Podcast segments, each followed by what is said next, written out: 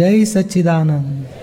આપ સૌની અંદર બિરાજેલા પરમાત્માને અત્યંત ભક્તિપૂર્વક અભેદ ભાવે નમસ્કાર નમસ્કાર નમસ્કાર. જય સચ્ચિદાનંદ. આ સિમંદર સ્વામી ભગવાનની આરતી, આ નમસ્કાર વિધિમાં જે બન્યો પ્રસંગ, તેની થોડી વિગત આપણી પાસે મળી છે. તો થોડું જાણીશું. પૂજ્ય નિરૂમાએ જ અનુભવ લખેલો છે. નિરૂમાના જ શબ્દોમાં છે. વૈષ્ણવ કુળમાં જન્મ થયો હોવાના કારણે પૂજ્ય દાદાશ્રીનું મિલન થયા પહેલાં જ્યાં તીર્થંકર શબ્દનો જ પરિચય નહોતો, ત્યાં શ્રી સિમંદર સ્વામી વિશે શું જાણતી હોઉં? સૌ પ્રથમ સને ઓગણીસો ઇકોતેરમાં વડવામાં એક રાત્રિના પૂજારીજીની ઓરડીમાં પ્રત્યક્ષ દાદા ભગવાનની સાક્ષીએ વર્તમાનમાં મહાવિદ્ય ક્ષેત્રમાં વિચરતા તીર્થંકર ભગવાન શ્રી સિમંદર સ્વામીને હું અત્યંત ભક્તિપૂર્વક નમસ્કાર કરું છું. એ મંત્ર અમો ત્યાં હાજર હતા એ બધાએ લોકોએ એક એક વાર વારાફરથી બોલવાનો હતો. સૌ પ્રથમ આ મંત્ર પૂજ્યશ્રીએ બોલી બતાવ્યો અને મને એક કાગળમાં લખી આપી તેમાં જોઈને સૌને વારાફરતી બોલવાનું કહ્યું. એમની પાસે કે તમે લખી લો હવે. આ બધા વારાફરતી વાંચીને બોલો. હવે તે દાડે નમસ્કાર વિધિ, પણ મંત્ર કારણ એટી એટી ટુમાં એટલે સેવન્ટી વનમાં બનેલું અને આ પ્રસંગ લખે છે એટી ટુમાં. કે તે દાડે અમને આવું કરાયું હતું. પછી આગળ વાત કરે છે. એ પછી ડિસેમ્બર ઓગણીસો બોતેરમાં ઔરંગાબાદની દસ દિવસની શિબિરમાં સવારની પ્રાર્થના વખતે પૂજ્યશ્રીએ પૂજ્ય દાદાશ્રીએ મનોમન કશી ગણતરી કરીને બધાને કહ્યું કે જે કોઈ આ મંત્ર દરરોજ ચાલીસ વખત બોલશે, તેને એકસો આઠ પ્રત્યક્ષ શ્રી સિમંદર સ્વામીના નમસ્કારનું ફળ મળશે. ગણિત કર્યું કંઈક. પછી કહે છે, ચાલીસ વખત બોલવાની જરૂર. પછી બીજા બધા પાંચ પાંચ વખત. તે ખરેખર ચાલીસ વત્તા પાંચ પાંચ કરો ને તો એકસો ને દસ થઈ જાય છે. એટલે એકસો આઠ વખત પ્રત્યક્ષ તીર્થંકર ભગવાનને નમસ્કારનું ફળ મળ્યા કરશે પછી ત્યારથી બધાએ દરરોજ ચાલીસ વખત આ મંત્ર બોલાવવાનું શરૂ કર્યું. અને સમય ન હોય તો છેવટે અઠવાડિયાની રજાના દિવસે આ મંત્ર ચાલીસ વાર બોલવાનું તેઓ શ્રીએ સૂચન કરેલું. મારા કિસ્સામાં ત્યારથી ચાલુ થયેલો આ મંત્ર બોલવાનો નિયમ આજે પણ ચાલુ છે. સને ઓગણીસો છોતેરમાં પૂજ્ય દાદાશ્રીની માંદગીના પ્રસંગે મામાની પોળમાં તેમના રહેઠાણે તેમની સેવા કરવાની તક મને મળી ગયેલી. હવે આ આગળની વાત કરે છે. આ નમસ્કાર વિધિની વાત. હવે આરતી કેવી રીતે બનીને તેની આ વાત છે? બપોરે સાડા બાર વાગ્યે તેઓ શ્રી જમીને નિયમ મુજબ એક બેન્ચ પર બેઠા હતા. હું તેમની સામે સોફા પર બેઠી હતી. બરાબર મારી સામેના જ ભાગમાં દિવાલ પર શ્રી સિમંદર સ્વામીનો ફોટો ટાંગેલો હતો.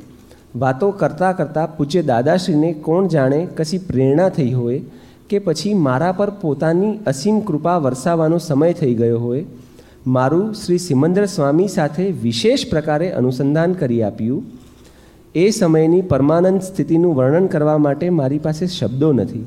ત્યારથી માંડીને આજ પર્યંત ચિત્ત નવરું પડતા જ શ્રી સિમંદર સ્વામીના ચરણકમળમાં વ્યસ્ત બની જાય છે. એ દિવસે પૂજ્ય દાદાશ્રી જ્યારે હુક્કો ગગડાવતા હતા, ત્યારે શ્રી સિમંદર સ્વામી પ્રત્યે ઉત્કૃષ્ટ ભાવ ઉત્પન્ન થયો, જેના પરિણામે તેઓ શ્રીની આરતી રચાઈ ગઈ. આ આરતીમાં એ અદ્ભુત સંધાનના સર્વ રહસ્યો સમાઈ ગયા છે. હમ, તે વખતે આ આરતી રચાઈ ગઈ. એટલે આ સિમંદર સ્વામીનું અનુસંધાન દાદાએ વિધિ કરીને એમને કરી આપેલું. અને એટી સેવનમાં પદ્માવતી મા માટે પણ દાદાએ વિધિ અનુસંધાન કરેલું, કે તમને એક કલાક સ્પેશિયલ વડોદરામાં જ એક કલાક સ્પેશિયલ વિધિ કરી હતી. અને પછી કહે છે કે તમારે જ્યારે ઈચ્છા થાય કે જ્યારે જરૂર પડે, મને યાદ કરજો, બધા આશીર્વાદ મળશે. એટલે આ બધું જ્ઞાનીઓની સિદ્ધિ છે. અને પછી એક જ વખત કે છે, અમે એક વખત વાપરીએ, પછી અંતિમ કાળ સુધી એ ફળ આપ્યા જ કરે પછી. આમ વિતરાગનું રહસ્ય પરમ કૃપાળુ શ્રી દાદા ભગવાને સમજાવ્યું અને શ્રી સિમંદર સ્વામીનું સંધાન કરાવી આપ્યું. આ ઘટના પછી અપૂર્વ આનંદની અનુભૂતિ થવા લાગી અને હૃદયમાં એવી ભાવના પ્રબળ બની કે ભારતમાં ઘેર ઘેર શ્રી સિમંદર સ્વામીના કીર્તન, ભક્તિ, પૂજાને આરતી થાય તથા તેમની છબી બિરાજે.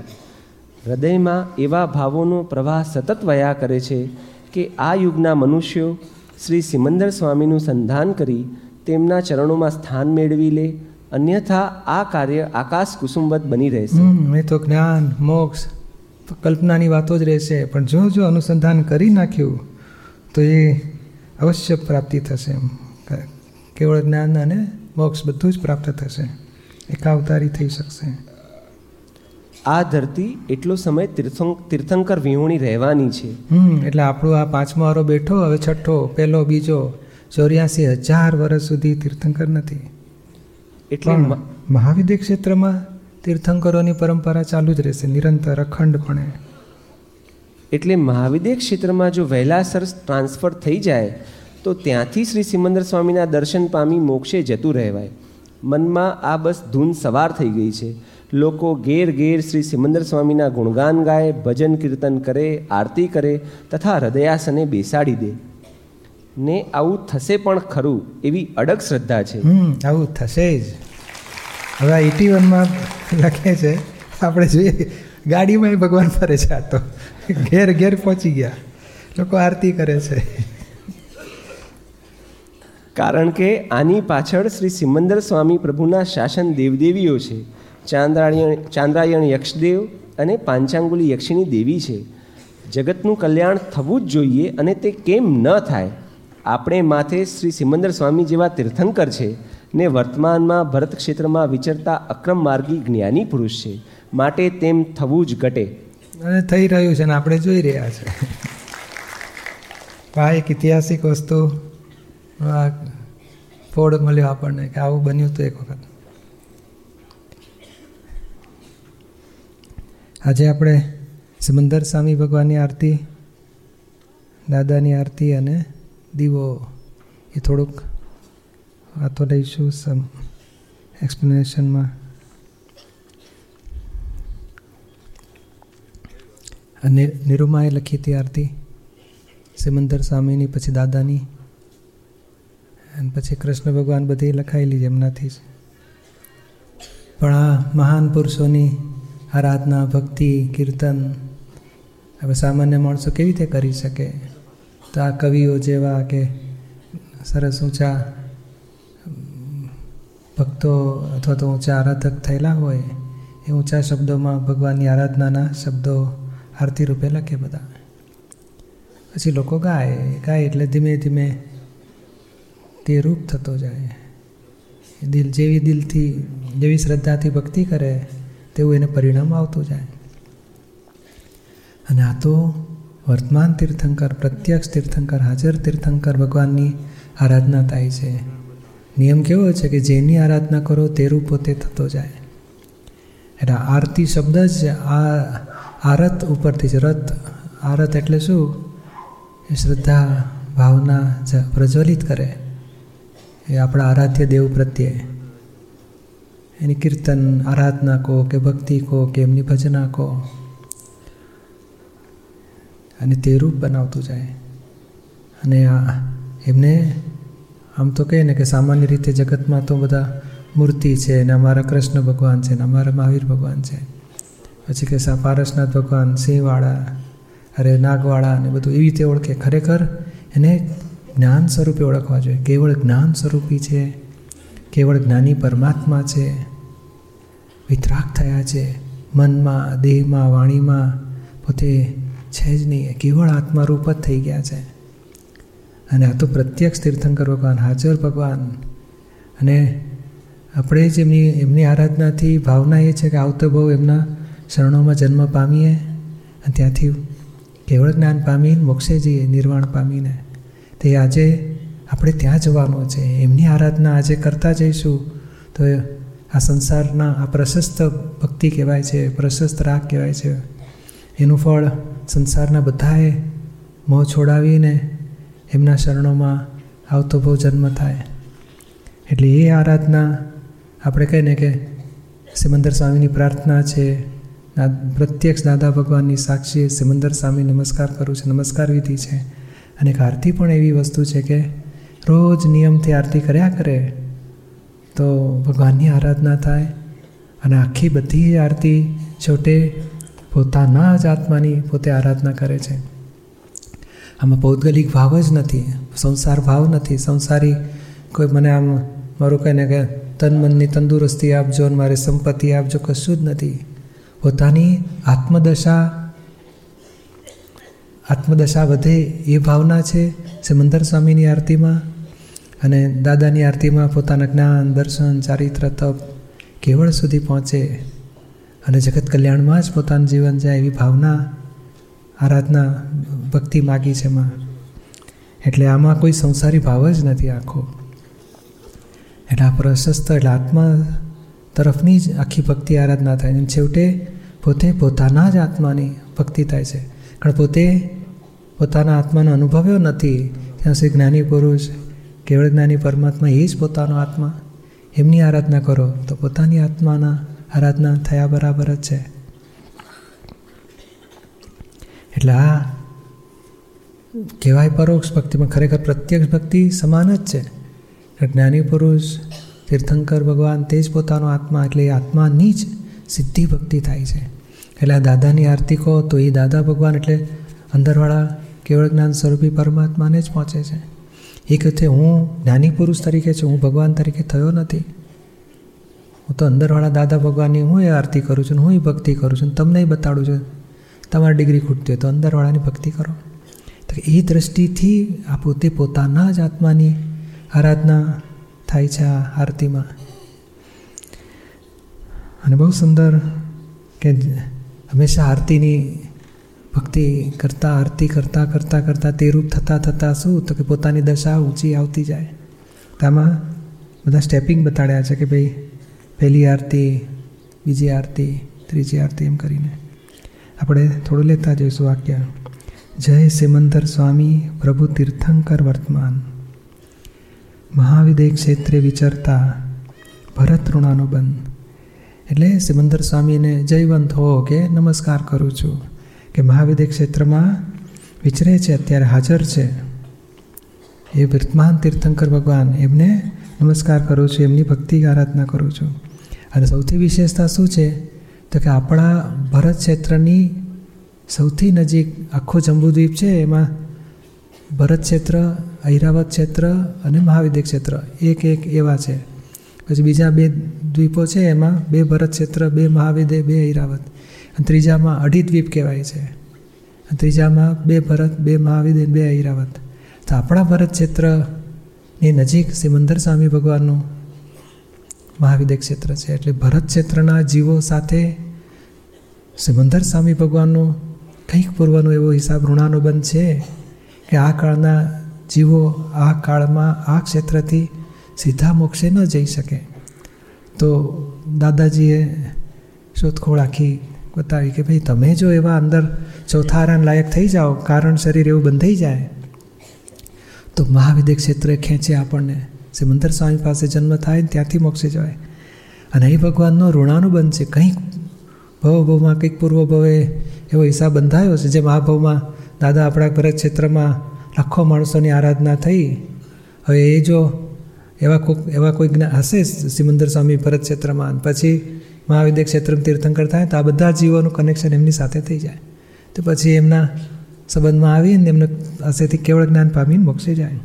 એટલે એવું કંઈક ઋણાનુબંધનો હિસાબ બંધાયો છે કે ભગવાનના આપણી બધાની આરાધના એમની માટે થાય છે. અહીં દેરાસરો દાદાની ભાવના કે બને એવા લોકો ઓળખે, ભક્તિ કરે અને ભાવના કરે કે આવતે ભાવ એમના ચરણોમાં જ જવું છે. અને અહીંની એક એક ફાઇલોના હિસાબ ચોખ્ખા કરતાં કરતાં તો કે ત્યાં જાય.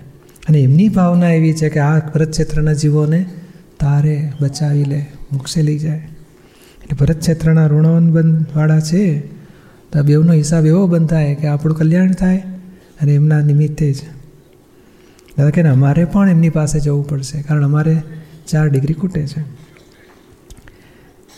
પછી કહે છે કે, દાદા ભગવાન સાક્ષીએ, પહોંચાડું નમસ્કાર. પ્રત્યક્ષ ફળ પામું હું, માધ્યમ જ્ઞાન અવતાર દાદા ભગવાનની સાક્ષીએ, દાદા કહે ને એસટીડી કોડ ફેરવો ને. તો પેલો ઘંટડી વાગે પછી અમેરિકામાં લગાડો હોય તો પેલા એસટીડી કોડ મૂકવો પડે, નહીં તો એમને એમ નંબર લગાડો તો ના પહોંચે.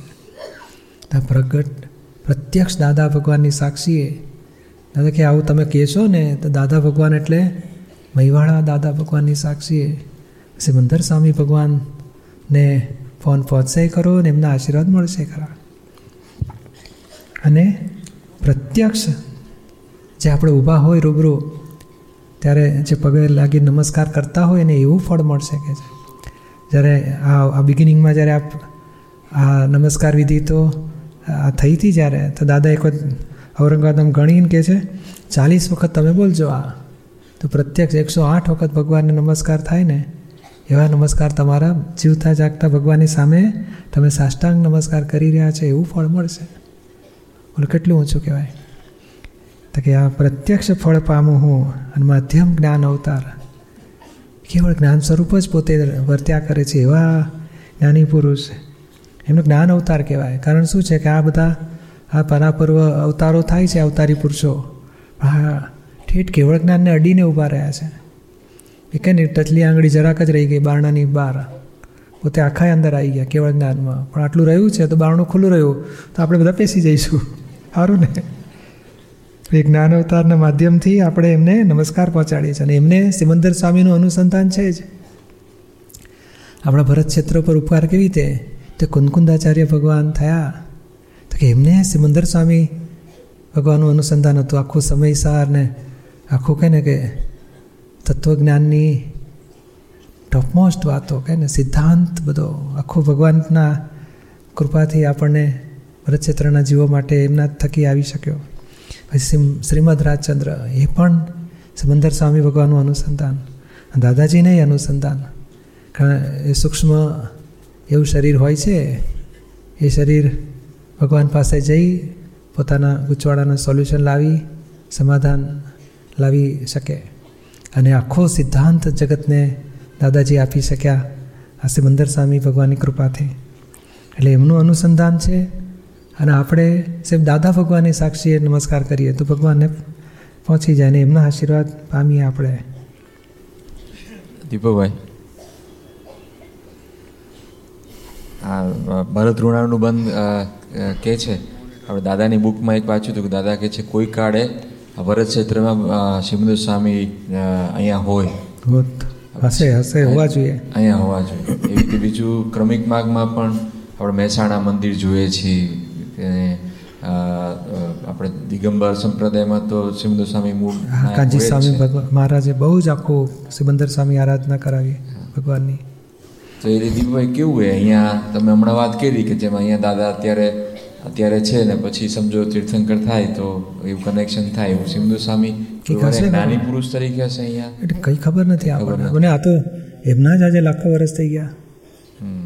સવા લાખ વર્ષનું આયુષ્ય. કે જે હવે આ શાસ્ત્રમાં તો બહુ મોટી વિગત દેખાય છે. આપણે એ ગણિત બુદ્ધિમ ગણિત બેસે એવું નથી. પણ ટૂંકી વાત એટલી છે કંઈક કનેક્શન હોય છે ને આજે આપણે એમને યાદ કરીને આનંદ આનંદ થઈ જાય છે. કારણ કંઈક હશે તો જ થાય ને. ઓળખતા ના હોય માણસને આપણે યાદ કરીએ તો કેમ નો આનંદ થાય? આ ઓળખતા હોવા જોઈએ તેથી આનંદ થાય. અને છેવટની વાત તો એ જ આપણો જ આત્મા છે આપણા જ પરમાત્મા છે આપણું જ પોતાનું સ્વરૂપ છે. એટલે આ કનેક્શન છે જ કંઈક. અને આ લાગે જ કંઈક હોવું જ જોઈએ. થયા છે. આપણા અહીંથી મહાવિદ્ય ક્ષેત્રમાં, ત્યાંથી પાછા ભરત ક્ષેત્રમાં તીર્થંકર થાય એ બધા હિસાબમાં આવી જાય છે કંઈક. કંઈક કંઈક આ તો બધા તીર્થંકર એમનું ગોત્ર બંધાયું હોય ને પછી જ્યાં જગ્યા ખાલી હોય ત્યાં પછી આવી જતા હશે. હવે એક એક ક્ષેત્રના હિસાબના પાછા કનેક્શન નહીં હોય તો. અને આ કાળમાં શું થયું? ખુદ ભગવાન મહાવીર જ કહીને ગયા કે હવે ચોવીસ તીર્થંકરો પૂરા થાય છે. હવે મહાવિદ્ય ક્ષેત્રના તીર્થંકરને બચજો એમનાથી કંઈક કલ્યાણ થશે? બાકી અહીંયા કલ્યાણનો છેલ્લો અંતિમ દશા કેવળ જ્ઞાન અને મોક્ષ અહીંથી નહીં થાય. આત્મજ્ઞાન અને સ્પષ્ટ વેદન તો અવશ્ય થઈ શકે એવું છે. હલો ચાર એકાવતારી થવાના છે એવું તો શાસ્ત્રમાં લખેલું છે. છેલ્લા, એટલે છેલ્લો પાંચમો વારો પૂરો થાય ત્યારે ચાર એકાવતારી. તો પછી બીજા, આમ તો સાડા બાર હજાર એકાવતારી એવું લખ્યું છે. તો એથી વધારે થાય ને? પછી બે અવતારી ના થાય વધારે? ત્રણ અવતારી એથી વધારે થાય ચાર અવતારી એથી વધારે થાય. કેટલા બધા થવાના જ એટલે કરોડો લોકો અહીંથી પાછા જતા રહેશે મહાવિદ્ય ક્ષેત્ર. ત્યાંથી મોક્ષે જતા રહેશે. એ તો ક્રમિક ભાગમાં પણ જે સિમંદર સાંઈ ભગવાનની આરાધના થાય છે અને અહીંયા આપણે આરાધના થાય તો એમાં ફરક એટલો જ પડે છે કે એમની જે દ્રષ્ટિ હોય એ પ્રમાણે એને ફળ મળે.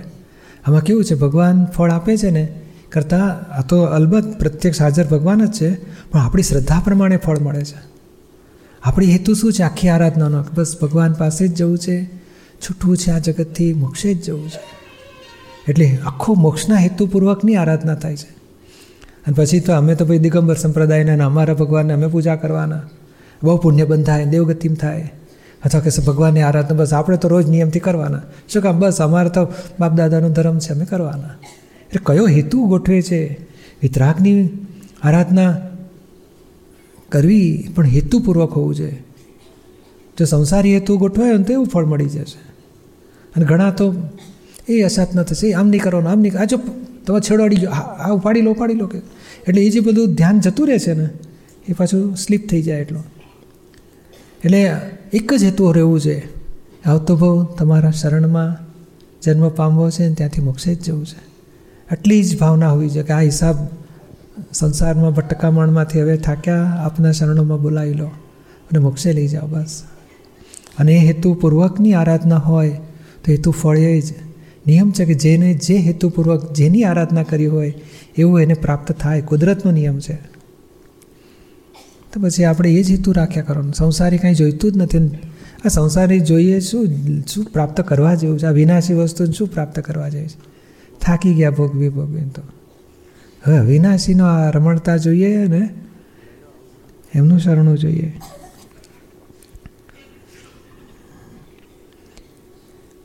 માધ્યમ જોઈએ જ્ઞાન અવતારનું માધ્યમ છે આજે. એ માધ્યમ વગર ત્યાં પહોંચવું મુશ્કેલ છે.